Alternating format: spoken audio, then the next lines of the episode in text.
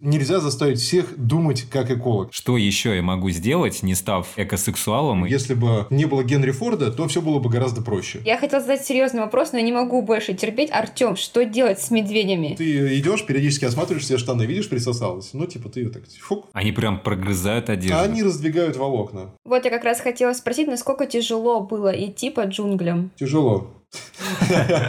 Так вы там что, не пьете, да, получается? Нет. Ну, понятно. После экспедиции пьем. А, все, хух, я уж думал, Ксюш, мы не будем их продвигать. Это научно-популярный подкаст «Все сложно», в котором я, Ксения Андрющенко, И я, Петр Чегринский, выходим на правильных людей с правильными вопросами, чтобы понять, что тут вообще творится.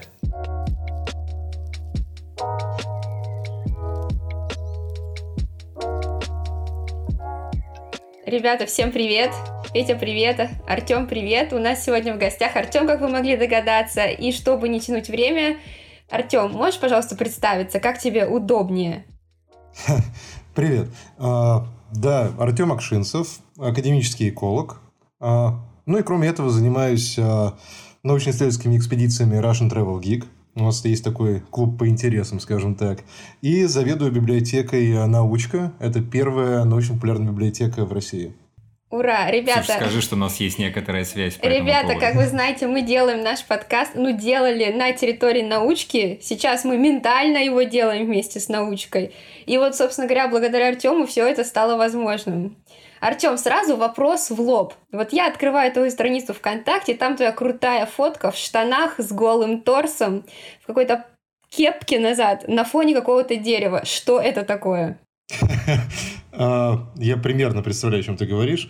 А, Это фотография из Малайзии. Мы недавно вернулись из экспедиции.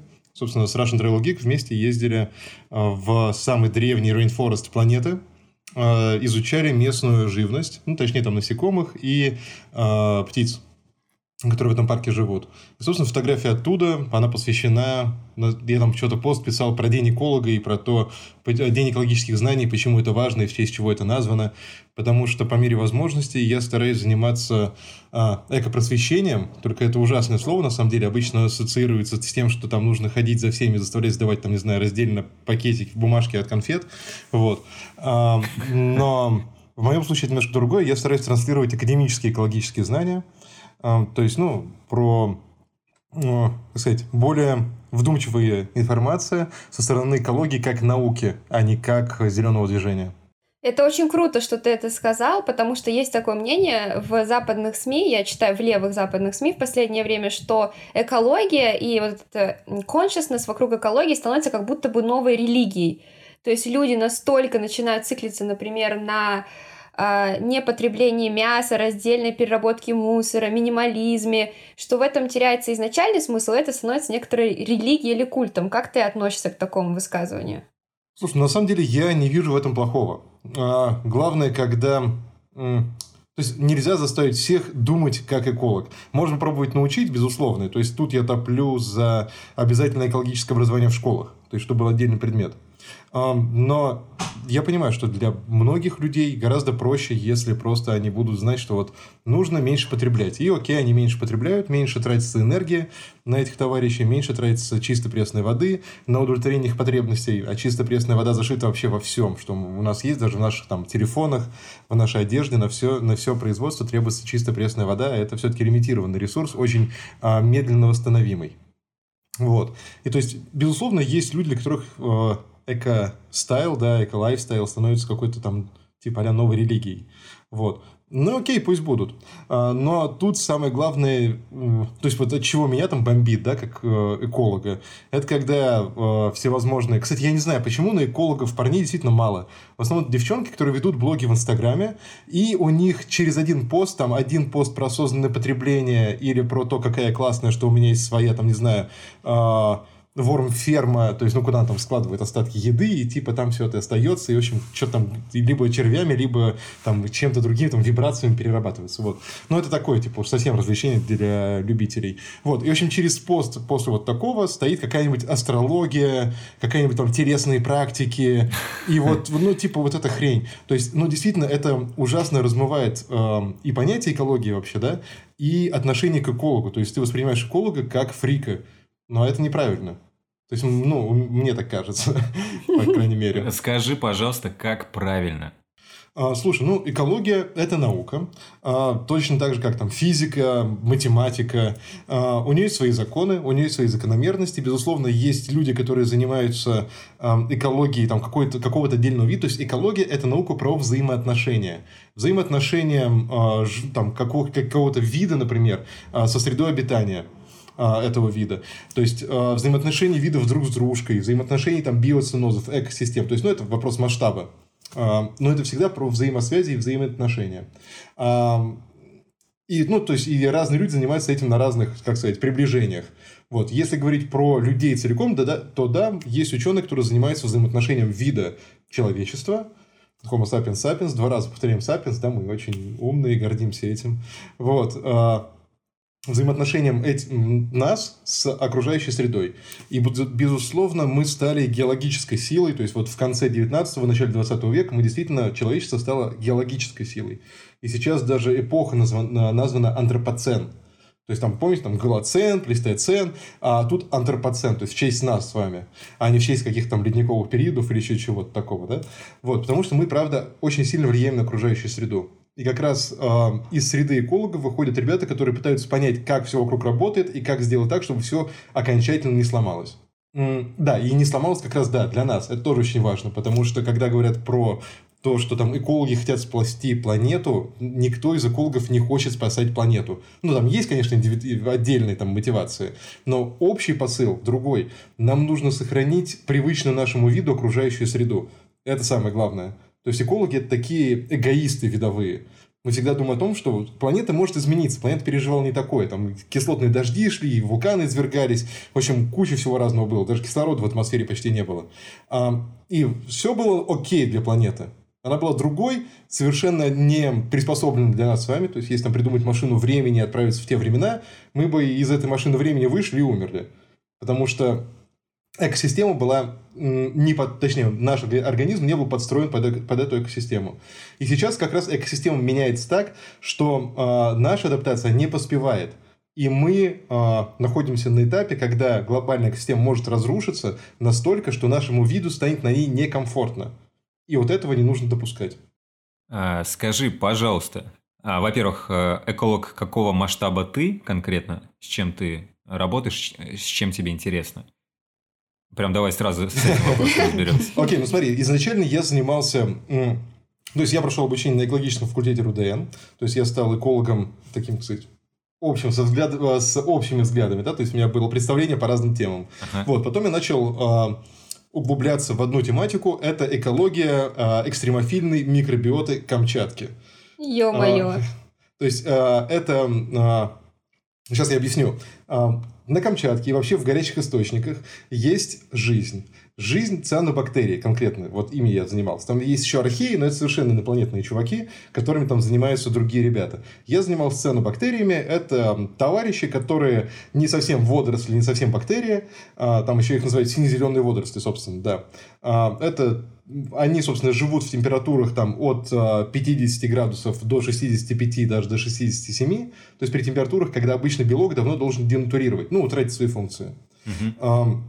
И, собственно, занимался изучением их экологии, их взаимодействия друг с другом, с окружающей средой. Там очень интересные консорциумы, то есть, ну, как взаимодействуют разные виды этих цианобактерий друг с другом, когда они формируют кожистые маты, которые, ну, прям такие кожистые пленки, которые там лежат на а, ну, лежат, плавают в основном на поверхности термальных источников, и, в общем, чем они там питаются и так далее. То есть, такая узкая тема, а, но, как всегда, когда ты ученый, у тебя есть несколько путей вообще развития, и ты можешь либо уткнуться в одну тему и закопать именно в ней. Это для целеустремленных а, людей, которые могут отключаться от общего шума, что ли, информационного. То есть, я знаю таких ребят, они очень клевые.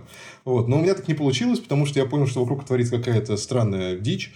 Вот. И, собственно, я начал заниматься еще и популяризацией науки, экопросвещением в том числе, но таким академическим экопросвещением. Приходится добавлять академический, кто бы мог подумать. Потому что, да, действительно, экологов слишком много, и они слишком странные. То есть это как Таких... твоя фишка маркетинговая. Ну, да, да, да. Ну, чтобы просто выделиться на общем фоне, потому что все это там типа экоактивисты, экологисты, там кого только нет. Вот. Я стараюсь занести, что типа какие-то... Эко-сексуалы. Эко, да, да, да. Ну, это просто... Просто всякое Что такое есть? Я думаю, я что-то придумал. Нет, ну такое есть. Такое есть. К сожалению, нет, сейчас чего только нет. Эко, там, типа, эко-похороны. Ну, типа, пожалуйста, добрый путь. Между прочим, реальная история из моей жизни. Я знаю, что в Дании а, хоронят, можно выбрать так, чтобы тебя каким-то образом э, особенным кремировали и положили в такой какой-то гигантский шар, в котором есть семечки определенного рода, и из тебя прорастет дерево. Мне кажется, вот это эко-похороны. Ну, слушай, сейчас со своим телом можно делать очень много всего, если есть какие-то деньги. Потому что можно, кстати, мне это больше всего прет, эта штука. Это когда тебя кремируют, а потом спрессовывают твой прах, и в итоге получается, все это в, совмещают с полимером, и в итоге получается виниловая пластинка. На эту виниловую пластинку записывают твою речь, и типа можно послушать дедушку. Это крепота высочайшего уровня. В общем, такое, да.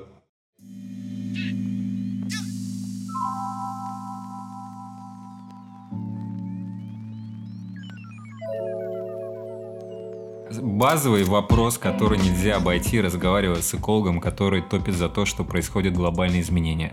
Сколько я не учусь, сколько я не слышу разговоры на эту тему, всегда есть сомневающиеся на, по поводу того, что пока недостаточно данных говорить о том, что реально происходят какие-то масштабные изменения.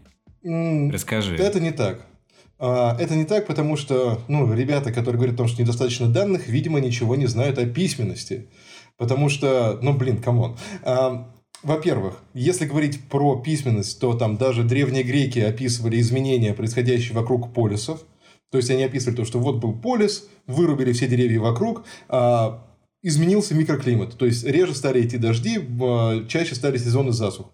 Ага. Окей, это один из примеров. Второй пример – это картины художников средневековых. То есть, в средневековой Европе и вот ближе там, к эпохе Возрождения, там, типа даже 17-18 век, были очень популярны пленеры – а, и для пленера обычно выезжали на одно и то же место, рисовали его на протяжении нескольких веков. И ты мог просто можешь смотреть на картины и сравнивать, что было раньше, что теперь. Типа спустя там 50 лет, 100 лет и так далее, вот вплоть до сегодняшнего дня. Потому что рисовали в определенных точках и с определенных ракурсов. Ну, такая школа э, живописи, которая очень помогает, э, как сказать, реконструировать э, прошлые экосистемы. А сюда же добавляются судовые журналы. То есть, судовые журналы – это мощнейший источник информации. Начиная с... Их ведут, я же не знаю, там, с 14 века, с 15, 15 наверное. На большинстве судов есть судовой журнал, куда заносятся все данные о температуре, о, темпер... о силе ветра и так далее. Все это оцифровано и уже проанализировано. То есть, поэтому говорить о том, что нет данных, ну, это глупо. И я тут уже молчу о том, что начиная с начала 20 века изменения просто огромные. И все это уже задокументировано, там и фотографии, и даже тот же самый а, проект по таянию ледников, когда сейчас сравнивают, как ледники а, располагались в 80-х годах или в 50-х годах. То есть, фототехника уже была, все отлично. И делают фотографии с той же точки, того же ледника, но сейчас. И показывают, насколько э, леденение отступило насколько меньше стало, собственно, лед... э, насколько, ну, как, как уменьшился, уменьшился ледниковый покров. Вот, то есть данных очень много. Я почему-то представил сумасшедшего ученого, который показывает картину эпохи Ренессанса и тут же показывает картину кубиста и показывает «Вы видите? Вы видите?» а. То есть мы, э, ты говоришь про изменения э, какого характера? Какие показатели включаются? Слушай, ну, опять же, если говорить про то, что люди это э, геологическая сила, очень много изменений самого разного характера. Можно говорить про содержание СО2 в атмосфере, да, такая горяченькая тема про потепление климата. Вот, но, э, то есть, безусловно, есть там э, сейчас тренд на потепление, есть глобальные изменения климата, и если быть еще более точным и выверенным в формулировках, то есть быстрые климатические изменения, виновниками которых мы с вами стали в том числе. Есть э, естественные причины, есть мы с вами, и вот мы там внесли дисбаланс, в общем, все пошло, э, как сказать, в разнос. Вот. А, то же самое про облесение э, территорий. То есть, облеснение территорий – это сколько леса, где растет. Лес же – это не только дерево, из которого можно сделать, там, не знаю, стол, стул или там спички.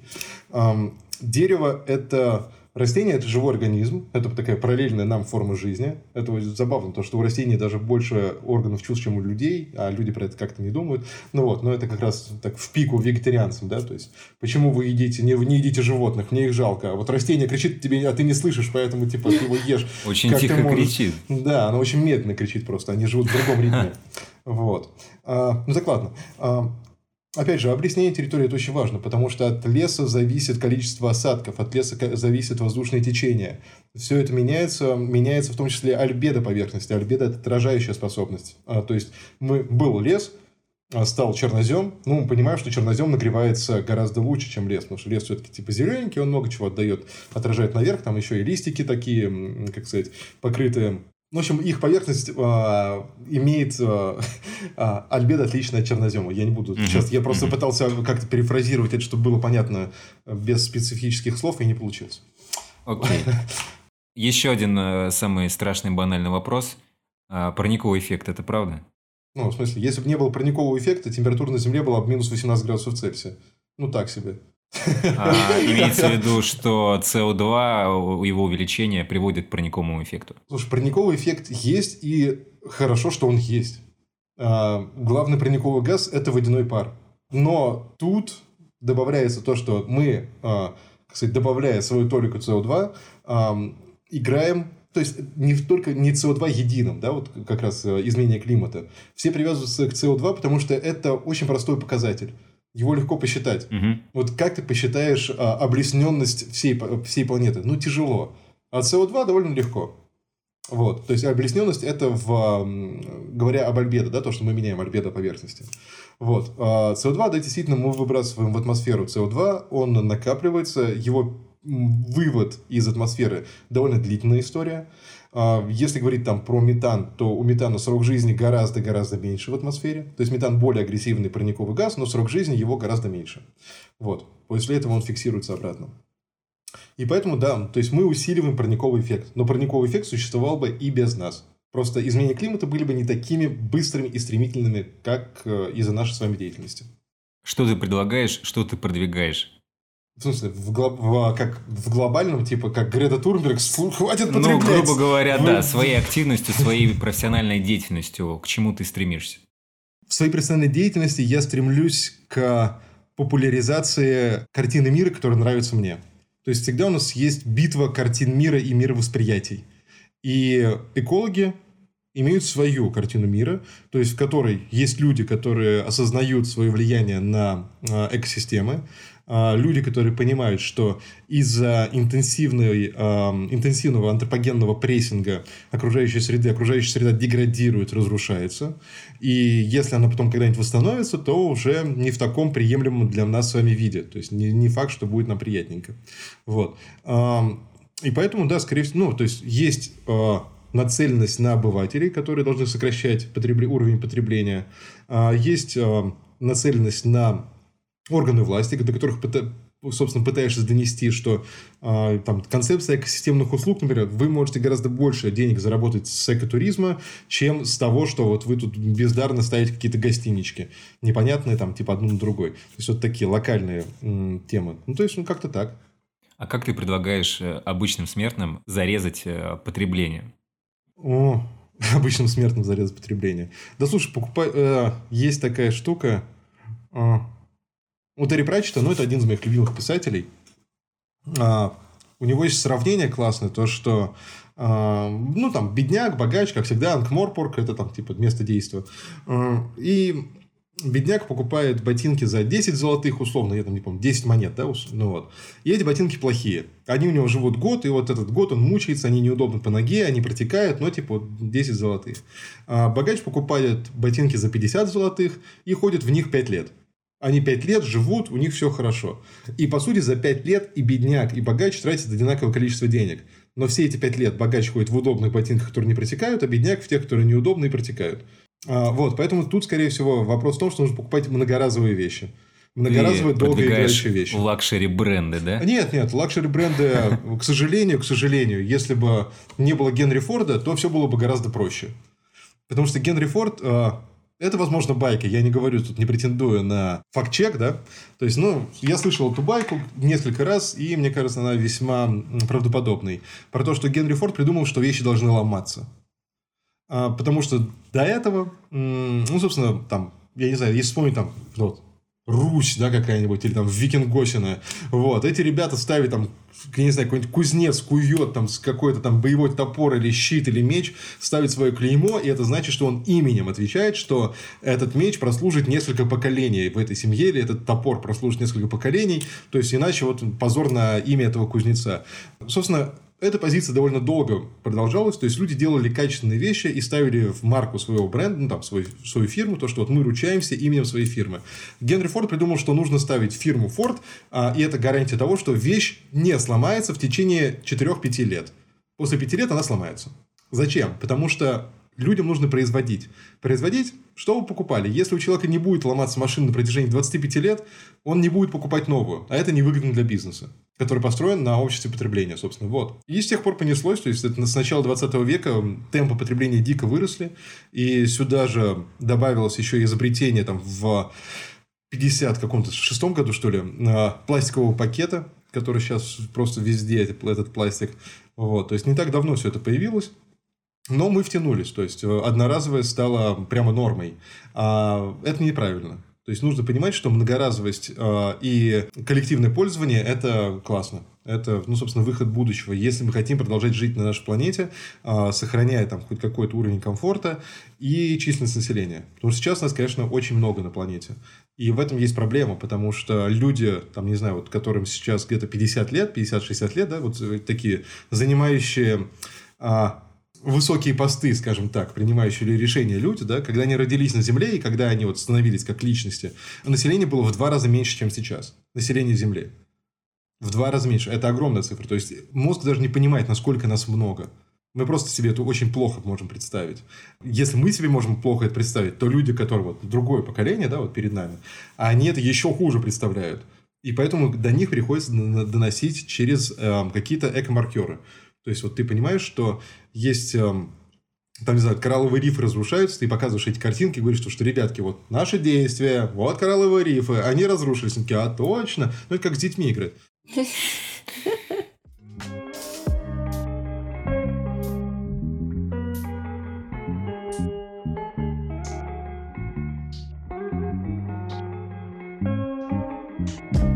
Скажи, а какие еще решения ты предлагаешь вот ты предложил отдавать предпочтение дорогим, но качественным вещам. Что еще я могу сделать, не став э, экосексуалом и не разделяя на 70 видов мусора свои отходы, но при этом как-то с совестью уйти из этого мира, не навредив земле так сильно, как мог бы. Не гонись за модой. Это так. Не, ну просто реально, не гонись за модой. Если у тебя есть хорошая вещь, которую тебе ты ее носишь, ты можешь ее повесить в шкаф, купить вторую, потом поносить эту, подумать, ой, так, классная штука, я ее опять надену. Не нужно покупать дофигища, дофигища шмоток. Но, кстати, для парней это не очень актуально, хотя сейчас уже актуально. Уже становится вот, актуально, да. Да, да. А, если совсем банальный совет, то никогда не выбрасывайте батарейки. То есть, батарейки хорошо перерабатываются, их нужно сдавать в переработку. Переработка есть в каждом большом супермаркете. Или там к нам в библиотеку приходите. Вот. Там типа есть просто банка, куда можно закидывать батарейки, потом мы их отвозим на пункт переработки на пункт, точнее, приема, и потом это на пункт mm-hmm. переработки отвозится. Ну вот, то есть, вот самое банальное, типа, сдавайте батарейки. Это самый банальный совет. Второй по банальности – это меньше используйте одноразовых вещей. Просто старайтесь не использовать одноразовые вещи. А, тут есть такая штука, что здесь же мы можем, да, говорить Навальный. Вот это такая штука. У Навального был выпуск... Э, о, сейчас внезапно был. А то, а то. Вот, у Навального был выпуск про Грету Турберг, где он говорил, какая она классная. И при этом у него стоял этот одноразовый стаканчик кофе, и это просто был бэтхерт, потому что одноразовые стаканчики кофе – это самый дебильный вид мусора, они не перерабатываются. А я вот тебя как раз но ну хотел спросить, потому что мы говорим про одноразовые вещи, но сами очень плохо понимаем, э, как они нас окружают, в каком количестве, и тут надо проявить сознательность, чтобы так, посмотреть, блин, это же одноразово. Какие самые банальные одноразовые вещи, от которых надо избавиться, кроме mm. целлофановых пакетов? А стаканчик, стаканчиков. стак- это сам, вот стаканчики это самая банальная штука. Именно А. такие вот такие маленькие пластиковые, да? А, они, Бумажные уже они- нормально. Да нет, нет, нет, нет. Они нет. на самом деле не бумажные, насколько я знаю. Это правильно. А, Они бы промокли. Да. Собственно, бумажных стаканчиков для кофе нет. Они изнутри покрыты слоем микропластика, который еще лучше проникает в водотоки, загрязняет окружающую среду. И, то есть, ну, прям с- микропластик – это отдельная большая проблема, а, с которой сейчас а, пока что не очень знаю, как разбираться. Вот. Но очень просто вот брать с собой многоразовую кружку. Эти тумблеры, они есть там самые разные. Тумблер тоже сделан из пластика. Ну, это, знаете, вот многоразовый стакан, там, у Starbucks есть, у кого-то еще есть, там, хоть на рынке, блин, купить за 150 рублей. Ну, вот. А, там, ставить туда фотографию своей любимой кошки и ходить с этой кошкой по всем кофейням города. Это хорошее решение. То есть, не, пластик не вреден. То есть, есть такая штука, что одноразовый пластик вреден. Вообще я не говорю, что нужно запретить весь пластик, давайте от него откажемся. Нет. Пластик удобен в а, использовании. А пластик удешевляет множество производств. Если бы не было одноразовых вещей, как а, одноразовые шприцы, например, или презервативы, жизнь была бы гораздо хуже. Согласитесь. То есть тут нужно всегда думать головой. То есть понимать, что типа, окей, хорошо, значит, вот э- и без этих одноразовых вещей я могу обойтись, а вот без этих нет. Как-то так. Артем, ты просто сказал, что ты вот выступаешь, чтобы в школе ввели экологию как предмет, да? Да?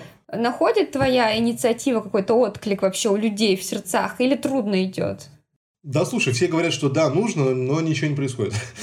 А что конкретно должно быть в школьном курсе? Потому что у меня в рамках биологии, как и у всех, э, был отдельный э, Я подраздел. знаю. А, ты помнишь, у тебя в школе был предмет природопользования?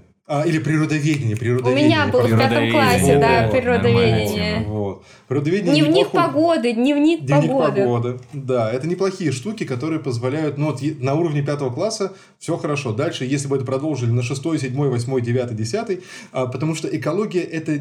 Она родилась как часть биологии. Сейчас же экология – это уже нечто большее. Это наука на стыке экономики, социальных наук и биологии. А потом уже тут сюда же достраивают там биогеография, экономическая география. То есть география тоже там где-то зашита. По сути, это ну, так, типа, она, экология кусками задевает фронтиры разных наук. И поэтому преподавать ее в курсе биологии, это очень, ну, типа, ты преподаешь, вот у тебя есть огромное яблоко, а ты из него там маленькую дольку преподаешь. Ну, типа, зачем? Есть сейчас, э, ну, отдельный предмет, который преподают, это устойчивое развитие и основы устойчивого развития. Этому не учат в школах, этому не учат практически в университетах, ну, не профильных специальностей. А без этого вращаться в э, современном интеллектуальном об- обществе, ну, мало реально. Мало реально. То есть, ну, ты реально выпадаешь. Как у нас сейчас был спецкурс для, ну, уже там пару лет назад, на самом деле.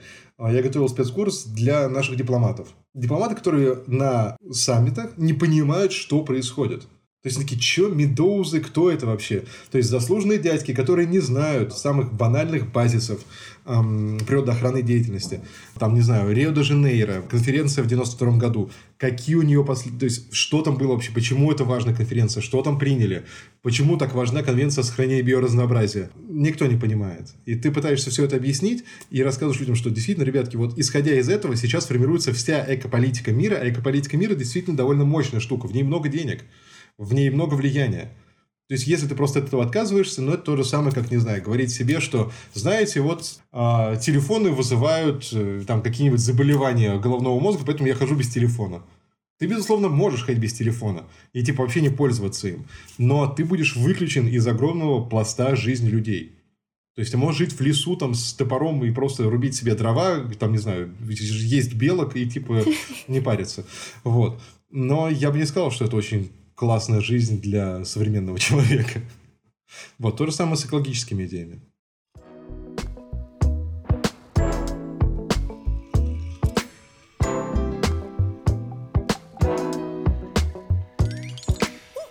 Я сегодня разговаривал по скайпу со своим другом Димой Ивановым, и он путешественник. Я у него спросил про себя, потому что э, у путешественников своя туса, и они там все друг друга знают. М. Я так понимаю, ты его не знаешь? Он тебя сразу тоже такой, типа, не, кто такой, скинь профиль. А, Вы были вместе на Камчатке, а, пр- практически там в один период. Какой-то у вас там был поход, точнее, вы были в двух разных группах. И он рассказал, что, ты, что тебя там очень уважают на Камчатке. Это, собственно, связано с твоими исследованиями вот этих конкретных э, там микроорганизмов, да? Да нет. Или мы что-то не знаем? Что, что за уважением ты пользуешься на Камчатке? Ты там часто бываешь? Ну, практически каждое лето. То есть, каждое лето и там иногда зимой. Но зимой это больше... Сейчас уже не езжу. Старенький стал для этого дела. ну, я просто я там руки себе, себе обморозил, когда отбирал пробы. То есть, у тебя просто вот горячий источник, он же очень сильно парит. А я еще был молодой, юный, и типа полез там отбирать пробы, потому что зимние пробы очень интересны. Посмотреть, какие виды там всплывают на поверхность. Очень прям, ну, типа отдельная тема.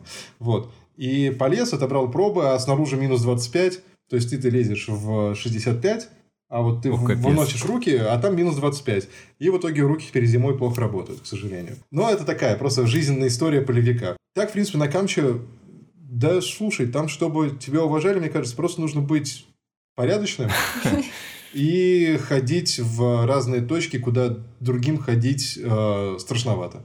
А что это за точки, куда другим ходить страшновато? Ну, слушай, просто на Камчатке есть эм, несколько направлений, куда ходят, там, вводят экскурсии все, кому не лень. Мгм. Ну, действительно, то есть, а, ну, не все, кому не лень, безусловно, там, любой человек, там, который просто приехал из Москвы туда и такой, типа, пойду, пойду-ка я поведу экспедицию, скорее всего, это плохо кончится и для него, и для участников экспедиции, это правда, потому что и медведи, и погода, все это специфика, специфика. Я просто один из тех людей, то есть там ребят много хороших, которые ходят в места далекие от туристических троп. Максимально далекие. А людей, которые могут сами строить маршруты и эм, ориентируются в картах и понимают, как можно бить маршрут, их очень мало. И мне повезло, что когда-то я попал на Камчатку, то есть, ну, я что попал сразу из э, университета, то есть, там, курс на четвертом, что ли, я туда начал ездить. И там я попал к очень классным ребятам, и с э, одним из, ну, ребятам, это научные сотрудники Тихоокеанского института географии, там, Институт географии Тихоокеанского отделения, Дальневосточного отделения Российской Академии Наук. Вот. Тик де. И там был очень классный а, мужик, ну, он сейчас там работает, гидрогеолог, который предложил мне поучаствовать в экспедиции к полюсу недоступности Камчатки. И, собственно, она стала такой отправной точкой вообще для многих моих экспедиций.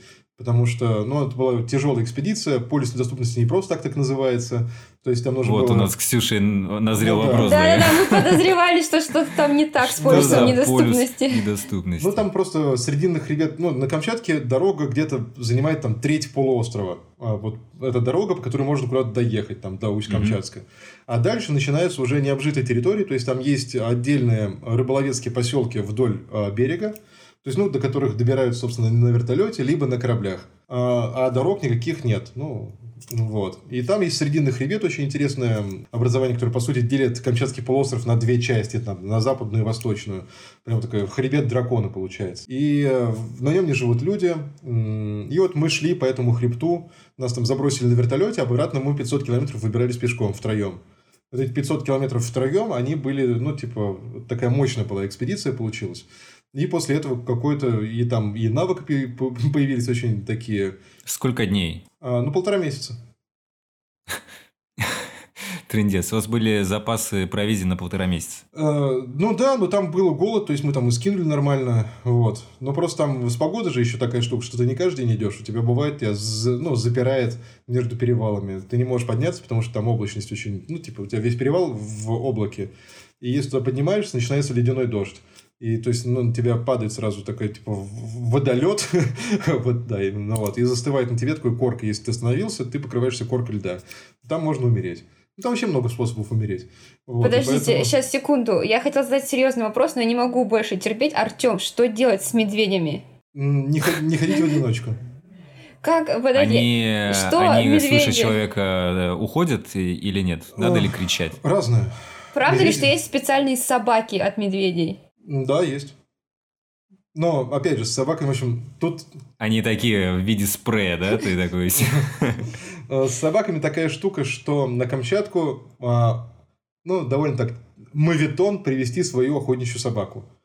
А, Потому что обычно что делает охотничья собака? Она загоняет дичь на охотника. Никто не хочет, чтобы собака загнала медведя на тебя. Никто не хочет. Вот. И поэтому на Камчатке есть свои базы тренировки собак. То есть там, если охотиться на медведя, то обычно берут трех собак, то есть, ну, такая тро- тройка. Они окружают медведя и начинают на него наскакивать с разных сторон. Попеременно, поочередно. То есть, она наскочила, класснула зубами, не кусает, просто, типа, привлекает на себя внимание. И отскакивает обратно. Медведь вертится, вертится, вертится на одном месте, пытаясь, ну, там, его каждый отвлекает. Вот. И в итоге выдыхается, садится на попу, подходит охотник и застреливает его. Вот такой метод охоты на медведя. Тарам-пам-пам. Бедолага медведь, что-то мне Вот. грустно стало. Ну, собственно, мы таким не занимаемся. Ну да. Ну, у вас вроде было трое как раз. Охочем Может, с на разных сторон, да, было. Нет, там были, там были ситуации с медведями, то есть, где опасно, и как-то мы там у медведя рыбу стащили. Вот, ну, есть хотелось. Капец, настолько...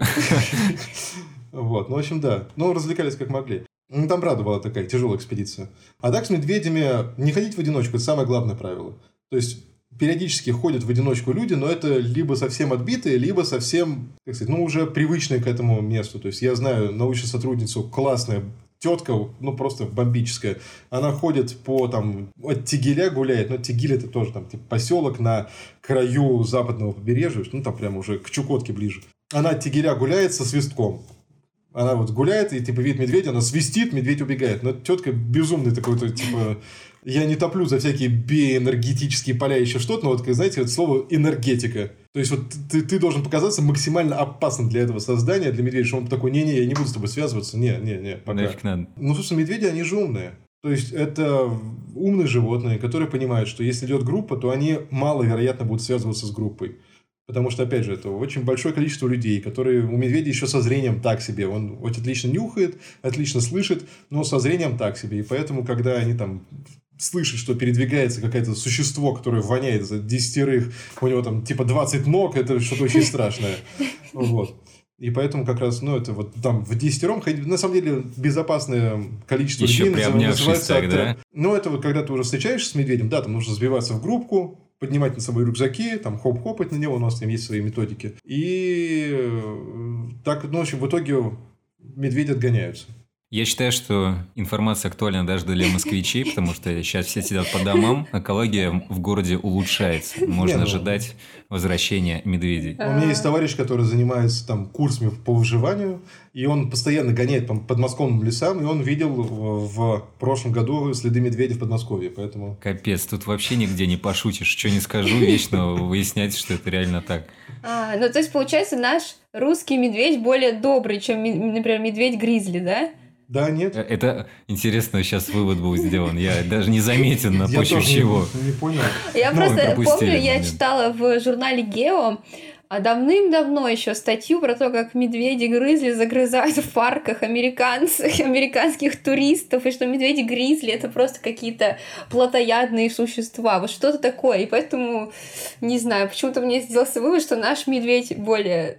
А наши делятся ягодками и рыбой с истощавшими Не, путешественниками. ну слушай, на Камчатке каждый год умирает кто-то от медведя. То есть, это не единичные случаи. Нарушают технику безопасности. В основном страдают грибники и охотники за ягодой. То есть, ну, мы тоже должны понимать, что а, из-за нашего влияния, то есть, почему стоят все эти рыболо- рыболовецкие поселки, они же не только обрабатывают и перерабатывают рыбу, которую наловили в океане, зачастую ставят сети. То есть, а, это является браконьерством, но не всегда. Есть квоты на отлов, и там пе- периодически перекрывают речки, а, и, собственно, ловят рыбу, которая идет на нерест. А рыбу-то выловили, а куда идти медведю? Потому что изначально он тусил в верховьях реки, к нему приходила рыба, она нерестилась, умирала, он ее кушал. А, Мы решаем его источника пищи. Что ему делать? Ну, умирать никому не хочется. И поэтому он начинает мигрировать туда, где пищи много. То есть он начинает мигрировать ближе к людям. И тут начинается плохой момент, потому что у медведя изначально нет связки человек равно еда. А, Но эта связка может появиться, если подкармливают медведя. То есть медведь такой типа человек, он связан с едой, а потом почему бы не Я точно не помню, то ли он дал, то ли он сам еда, ну Да, как-то, в общем, к нему надо идти, да. Вот, и поэтому медведи выходят на свалки и периодически кого-то там убивают. э, Ну, собственно, они на свалках около, около города тусят, питаются объедками, потом типа живут в ближайших лесочках, и там в ближайшие лесочки выходят э, грибники и всякие другие собиратели, а, и их кушают. Вот. Ну, к сожалению, это правда так. И тут нельзя сказать, что гризли э, или бури, медведи вообще опасны. То есть, ну, нужно понимать, что я вообще не знаю, вот в какой-то момент, мне кажется, история развития человечества всем внушили, что жить это безопасно. И все таки типа, ой, же медведь опасно. Да, блин, ты можешь выйти на улицу, у тебя холодильник сверху упадет, не знаю, там что угодно. Дети решат побаловаться, там выкинуть банку с водой, тебя убьет. Вот. Вообще жить опасно. Это смертельно, это приводит к смерти. Вот, ну, типа, всегда. И поэтому как раз с медведями, да, это повышенный фактор опасности. Мы понимаем, что вот как нужно с ними обращаться. Ни в коем случае нельзя там хранить открытую еду. Банальное правило. То есть мы понимаем, что там от запаха все нужно замывать. Всегда в реке ты замываешь все, там, ты не можешь оставить тарелку непомытую до завтра. Ну, просто там около палаточки такой, я завтра помою. С утра, а то сейчас как-то вот холодно. Нет, ты должен пойти помыть тарелку, потому что запах готовой еды может привлечь медведя. Медведю ничего не стоит скрыть палатку.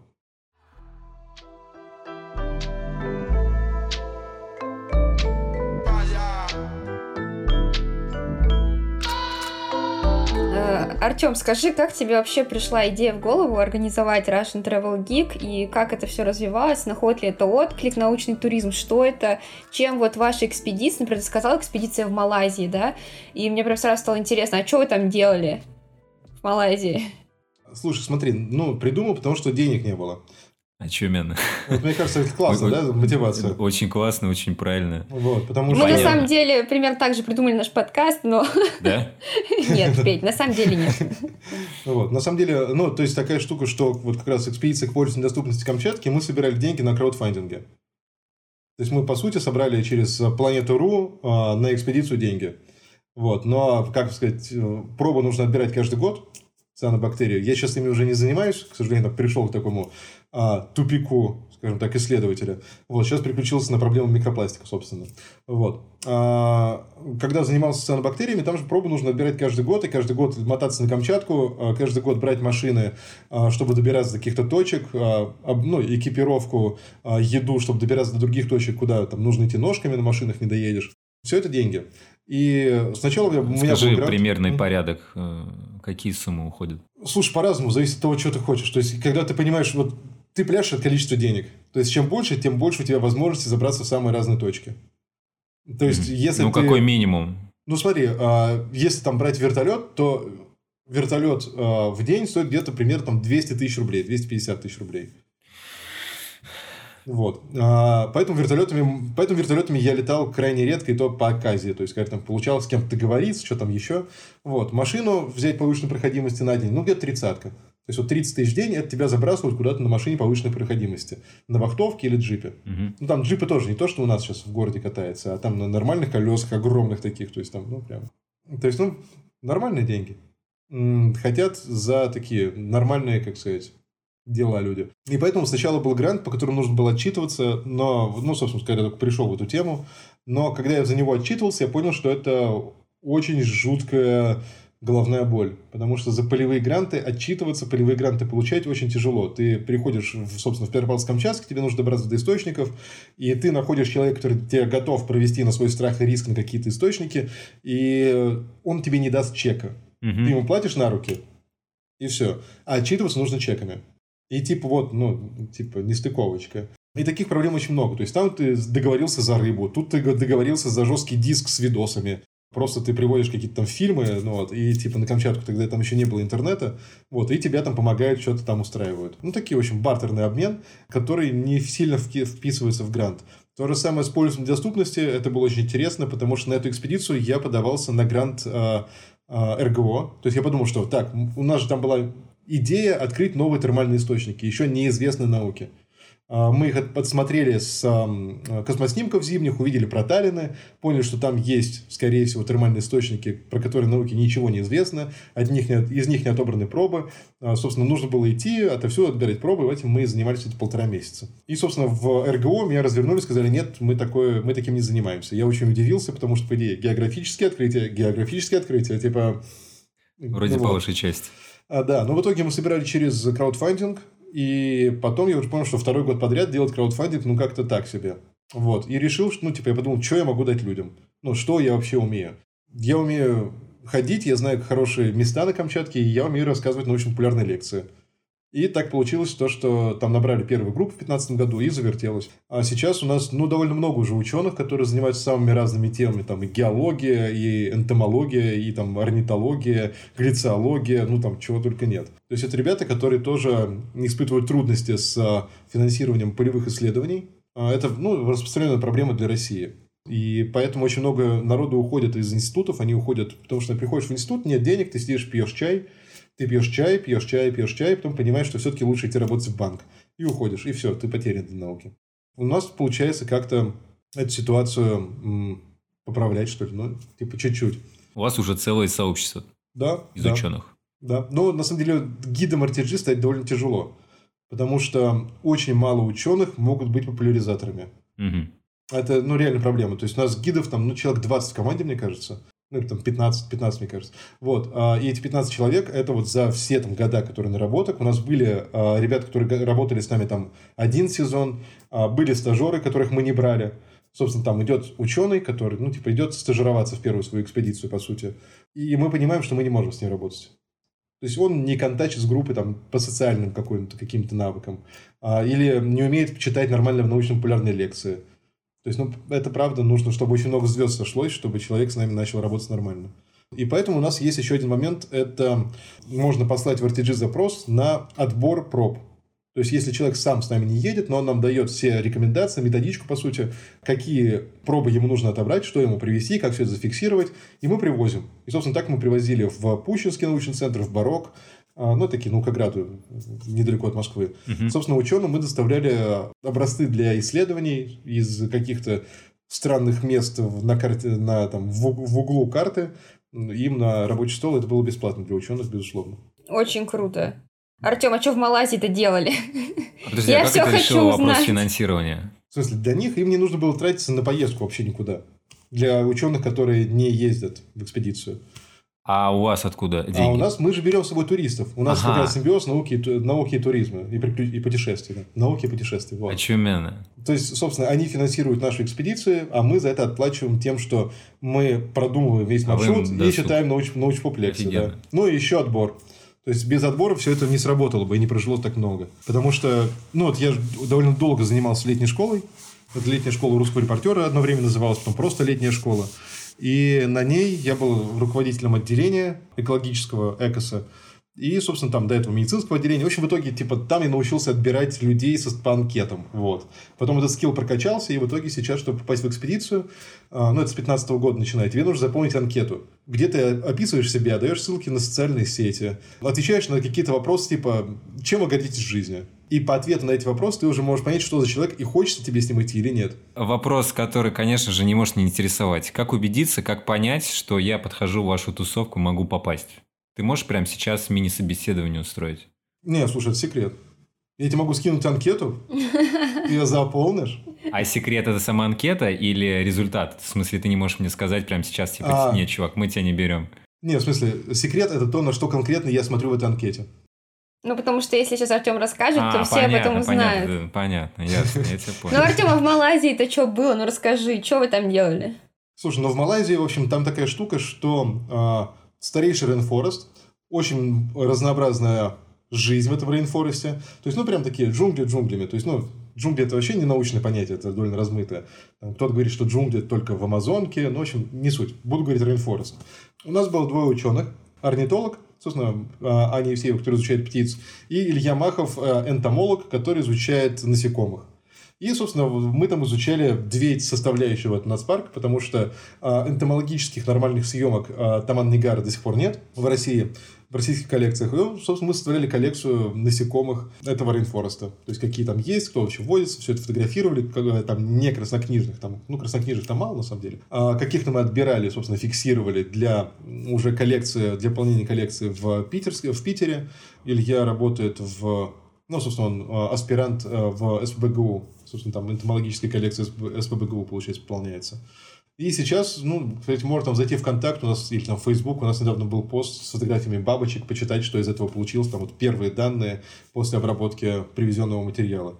Ну, и мы еще шли, собственно, сам трек. То есть, ну, вот у тебя в Малайзии ты же не просто сидишь на одном месте. Это было бы неинтересно. Это не симбиоз науки путешествия, это просто наука. А поэтому мы там шли восьмидневный трек. Ну, такой очень жесткий получился маршрут. Вот я как раз хотела спросить, насколько тяжело было идти по джунглям. Тяжело. Ну, просто Ну, там... Вот так вот. То есть, что Основ- там было? Температура, влажность, насекомые? Я даже не могу представить, что, что, как бы, Ну, как, слушай, каково это? Всем по-разному. всем, ну, у всех разные триггеры срабатывают. То есть, например, там были сухопутные пиявки. Сухопутные пиявки, ну, это вот нужно представить, что ты идешь, и на тебя запрыгивают такие червячки, которые прогрызают сквозь одежду и пьют из тебя кровь. А, ну, меня это не сильно заботило, а, например, там у нас была девчонка, которая там проходила все вообще без скрипа, без жалобы, вот а ее прямо трясло от того, что она испытывала омерзение к этим сухопутным пиявкам, которые отовсюду сыпятся. Я а ее что, понимаю. внимания не обращают? А, не, ну просто ты идешь, периодически осматриваешь себе штаны, видишь, присосалась. Ну, типа, ты так, фук, ну, типа... Они прям прогрызают одежду. А они раздвигают волокна ткани. Вот, поэтому если у тебя плотные штанцы, то они могут подняться по этим штанцам и укусить тебя в пояс, например. Ну, потом... Да ну нафиг.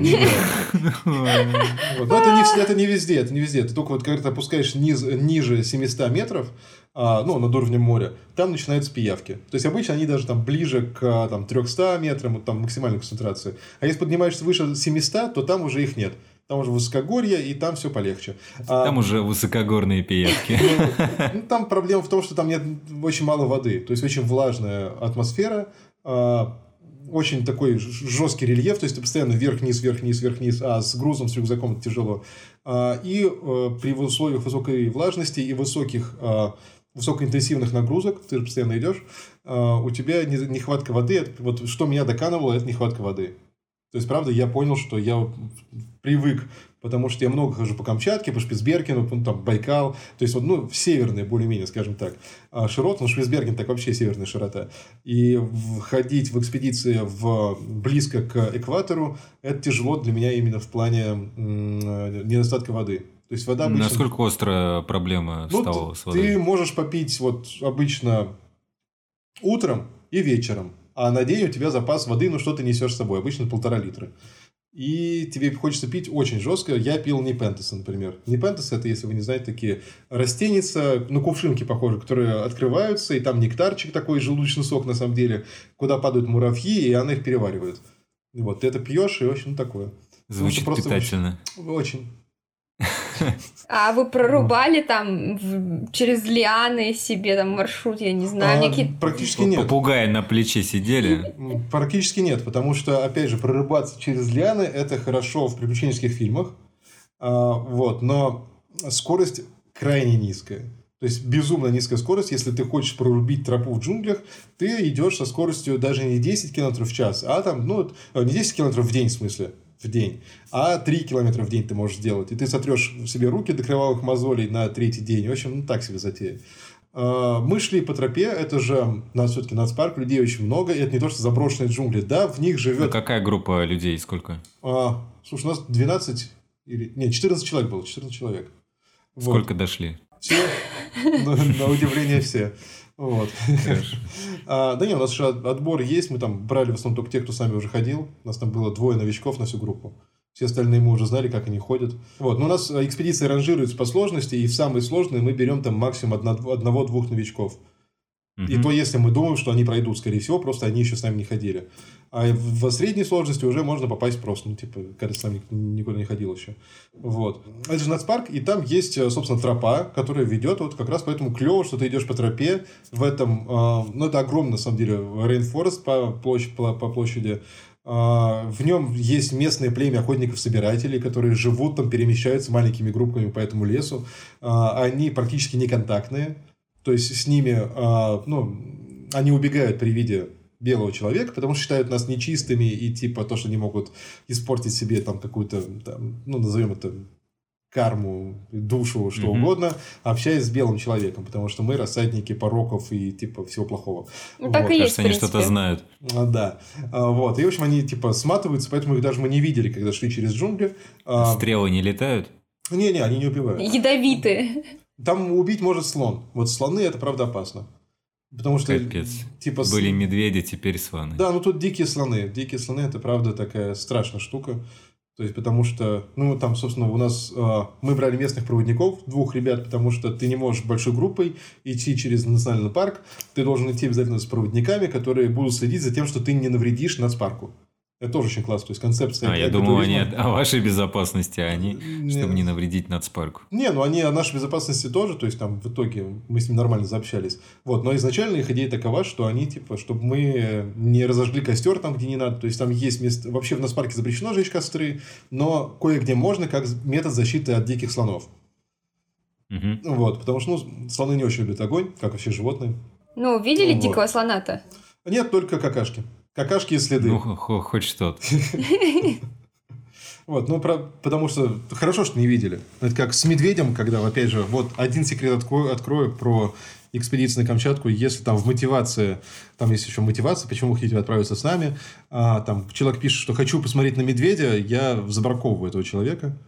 Потому что это плохая мотивация ехать на Камчатку. Если ты хочешь посмотреть на медведя, езжай в берег Медведей, на Байкал. У нас там экспедиция посвящена наблюдению за медведями. С борта катера ты считаешь в составе научной группы заповедника, ты считаешь поголовье медведей, все это идет в э, летопись природы, то есть ну, в научную работу.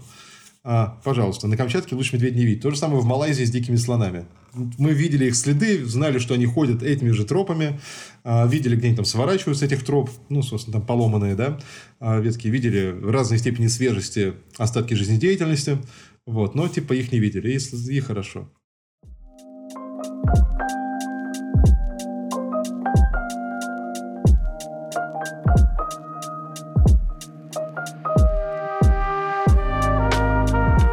Какие планы дальше вообще экспедиционные? Слушай, ну сейчас вот у нас в Вот, экспедиция... а можно вопрос такой более глобальный? А как вообще-то ситуация мировая как-то на вас повлияла? Ну да, у нас... Сложно говорить о планах, э, не затронув эту тему. А, Да. коронавирус. Ах, Да, да, тот да. самый, из-за которого Я мы же 4 почти недели дома сидим, что да? он да сейчас вообще. есть. Артем, что творится? Ну, у нас отменилась часть экспедиций, потому что, ну, собственно, ничего не летает, никуда не отправишься. У нас должна была быть экспедиция в высокогорные леса Эфиопии. То есть там есть очень крутые можжевеловые леса, в которых ну, типа, можжевельники, они переплетаются, просто там сверху такой, типа, еще растет всякий лишайник и мох. В общем, очень красиво. Все это на высотах там а, от тысячи метров и выше. Очень классная штука. А, Вот. А, Но отменилась, к сожалению. То же самое в Казахстан у нас должна была быть экспедиция палеонтологическая, научно-популярная экспедиция. Вот, она тоже отменилась. Ну, и сейчас смотрим по ситуации, собственно, потому что, ну, что поделать. Какие-то экспедиции отменяются, какие-то переносятся на осень, там, не знаю, на когда будет время уже у ученого снова собраться. Вот за Байкал я больше всего переживаю, потому что эта экспедиция на июнь у нас намечена. И такая ситуация, что у заповедника Байкала-Ленского, ну, довольно мало денег. И мы им помогаем уже третий год, мне кажется, или третий или четвертый, третий. А, третий год помогаем им с а, мониторингом популяции бурого медведя. То есть, по сути, мы за счет того, что набираем группу туристов, окупаем им катера, на которых они ходят вдоль берега Байкала и считают э, поголовье медведей. И там статистика ведется с 50-х годов.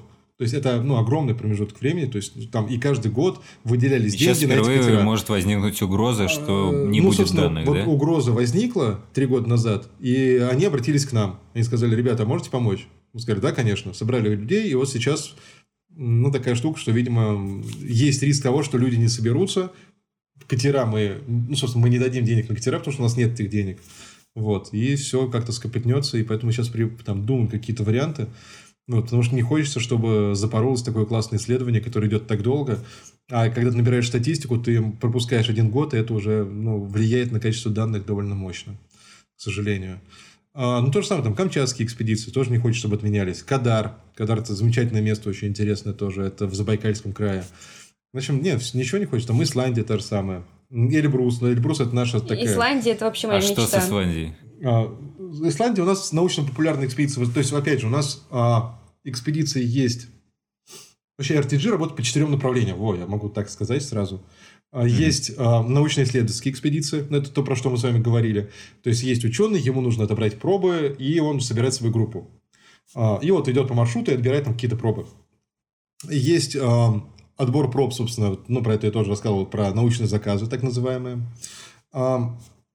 Третье направление, а, четвертое, треть- третье направление – это научно-популярная экспедиция. То есть, когда ученому а, нечего отбирать в регионе, а, где проходит экспедиция, то есть, ну, вот на маршруте, собственно, он читает научно-популярные лекции, но нет никакого забора материала.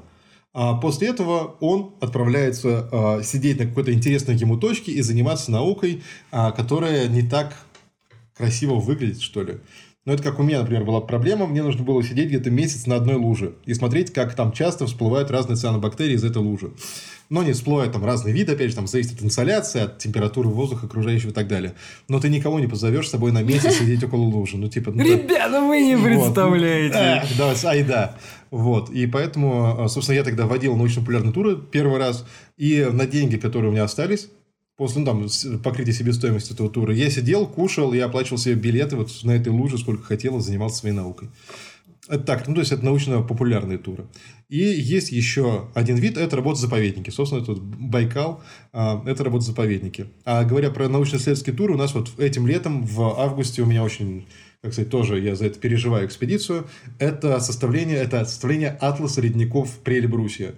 То есть, это тоже очень классно, потому что э, есть атлас ледников, составленный в, там, в 50-60-е, кажется, года я уже могу врать этим, наши глициологи занимаются, мне кажется, 60-е. А, и, собственно, тогда были сняты ледники Эльбруса с разных сторон. И с тех пор, ну, собственно, есть фотки эти, да, есть точки. А мы поняли, где, ну, собственно, с, как, с каких точек все это проходило, с каких ракурсов. И сейчас нужно пройти этим же маршрутом и снять эти же ледники, чтобы посмотреть, как меняется климат, как все это меняется, вот ледниковый покров. За 70 лет не было новых фоток? Никто а с этих не точек исследовал? Нет. А, с, нет, исследовали, но никто не фоткал с этих же ракурсов. А, именно с этих да, ракурсов, Да, то есть, ну, это нет наглядности. То есть, ты можешь сфоткать, там, типа, ну, приблизить, там, ну, не будет наглядности. Нужно с той же самой точки сфотографировать. Тогда mm-hmm. получится. Вот, ну это прямо мне интересно, потому что из этого, ну, собственно, выльется новый обновленный атлас ледников, из этого выльется там фотовыставка, наверное, из этого выльется нормальная публикация, потому что э, наблюдательная э, климатология – это тоже один из научных методов. То есть, ледники много чего могут рассказывать о климате прошлого и о том, как вообще, какие изменения происходят. Вот. Хорошо. Что-то это так круто, что у меня аж дыхание перехватило. Да, мне захотелось принять участие. Я давно никуда не хотел ни с кем поехать. Но тут что-то прям случилось. А, скажи, как наше комьюнити, наш подкаст может, э, условно говоря, вашему делу э, посодействовать? Просто рассказывать о нас. Ну, это как, как всегда. То есть, тут же э, это очень смешно, но ну, как у нас есть там свое комьюнити, да, ВКонтакте, например, там какая-то у нас группа, там, на сколько-то тысяч человек.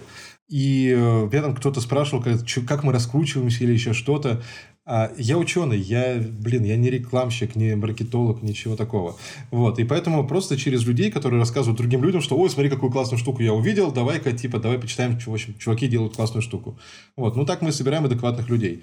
То есть, э, у нас были экспедиции там, в, шестом, в 2016 году, в смысле, э, в которую там конкурс был 5 человек на одно место.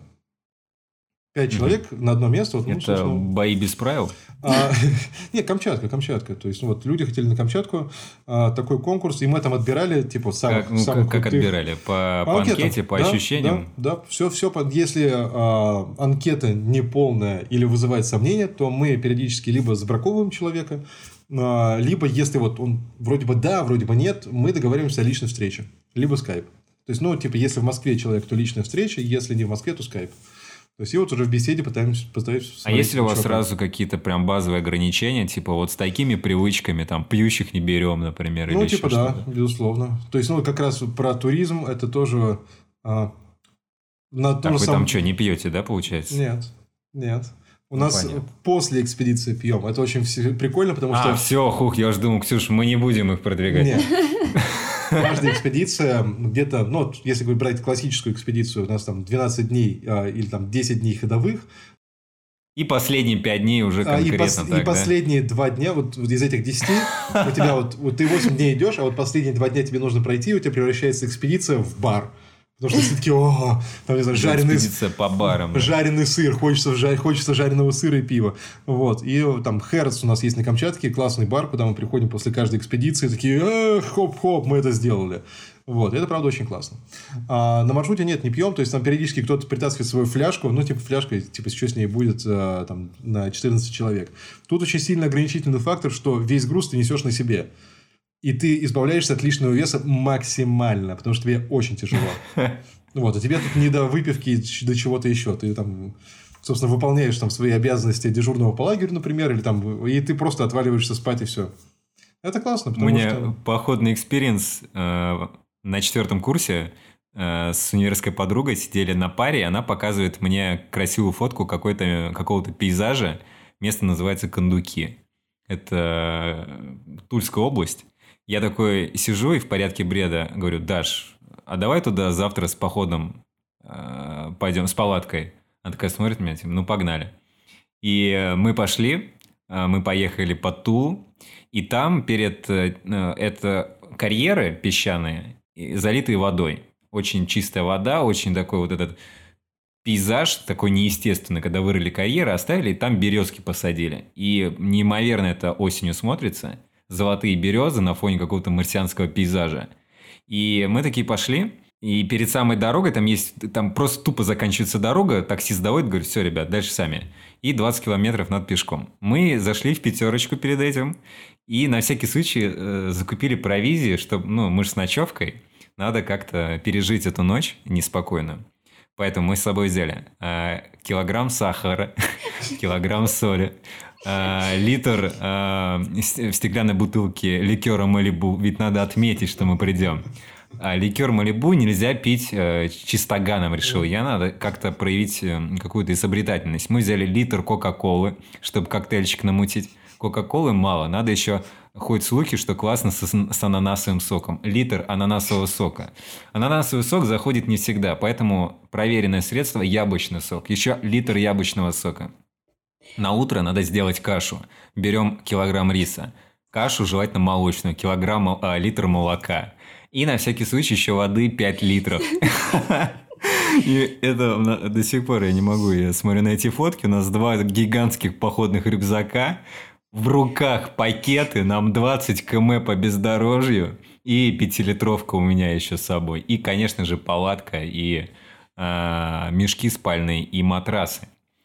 Э, я тогда уже понял, что надо как-то э, ответственно подходить э, к подбору провизии, и вряд ли вы в таком составе по Камчатке гуляете, да? Ну, в смысле, вдвоем?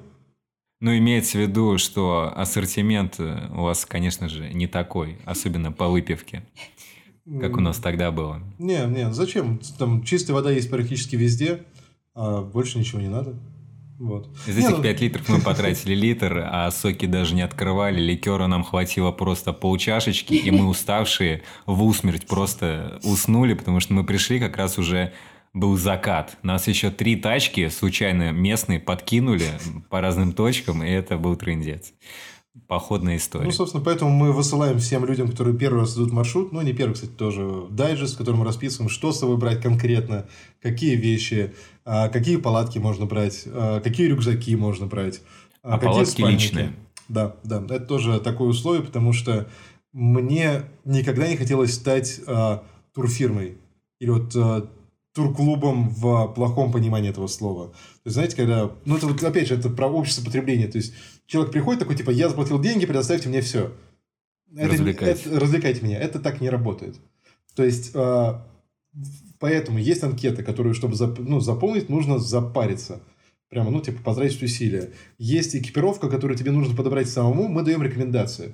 И это отсекает очень много людей, которые готовы прийти на все, ну, то есть хотят прийти на все готовое, чтобы их развлекали. На Камчатке так не, не получается. Когда ты выходишь за пределы обжитых земель, ты становишься племенем. И без разницы, там, типа, вот до людей сейчас 20 километров или 120. А, ты племя, ты, типа, ты должен, вот все в племени должны быть полезны и типа как-то взаимодействовать друг с другом. Но не логично ли, что там хотя бы там два человека на палатку? Не, конечно, логично. То есть, поэтому всегда есть табличка расселений. Там мы пишем, ага. типа, у кого есть палатка, типа, кто к кому хочет подселиться. Если палаток больше, чем людей, мы говорим то, что может вам вместе, типа, съехаться. А, вот. Ненадолго. А, ну, а может, надолго? А были свадьбы после экспедиции? Да, ну, у меня, например, В да. баре прям там же вызывали священника. Ну, не, я, я же на Камчатке женился. Тоже, вот. И типа, да. После экспедиции. Петя, мы не в средневековье живем, чтобы священника история. вызывать. Ну. Не, у нас, типа, у нас уже есть, собственно, дети, которые появились после... Священник был прямо уже в экспедиции, все в порядке. Дети появились Дети. на Камчатке? Подожди, что, да Артем? Во время похода? А, а нет, они были, как сказать, сделаны во время похода. Ну, задуманы, вот, спроектированы, да, в тот момент. Да, да. да. Вот такое тоже уже есть, да. Это тоже забавно.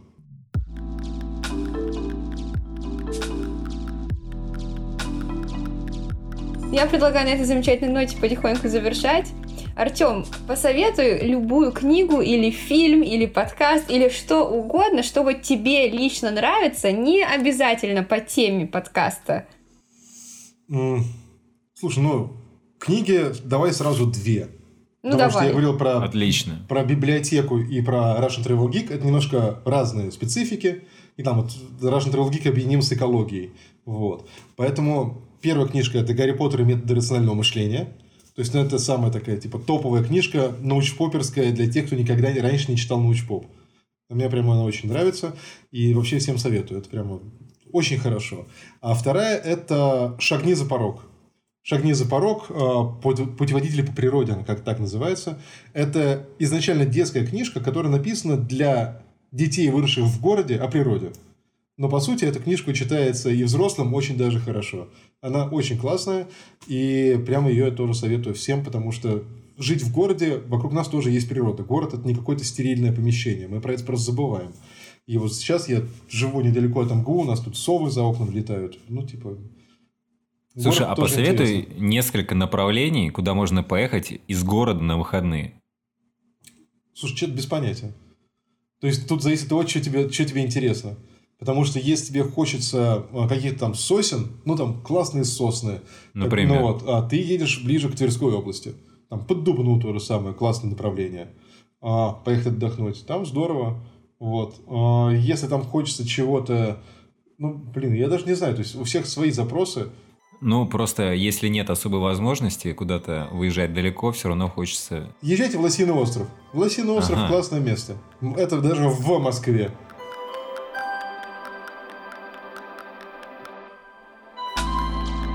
У нас, кстати, десятый выпуск сейчас вот прям созревает у вас э, на ушах. Это значит, что у нас заканчивается сезон.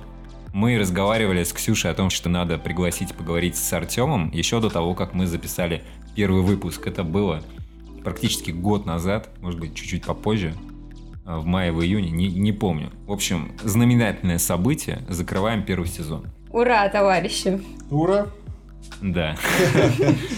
Ну, такие дела. Дальше будет что-то новое. Все, ребят, Артем, всем спасибо. пока. Это было классно. Хочется путешествовать, хочется приобщиться к геологическому, экологическому движению. Пока, ребят, спасибо всем. Подписывайтесь на нашу группу ВКонтакте.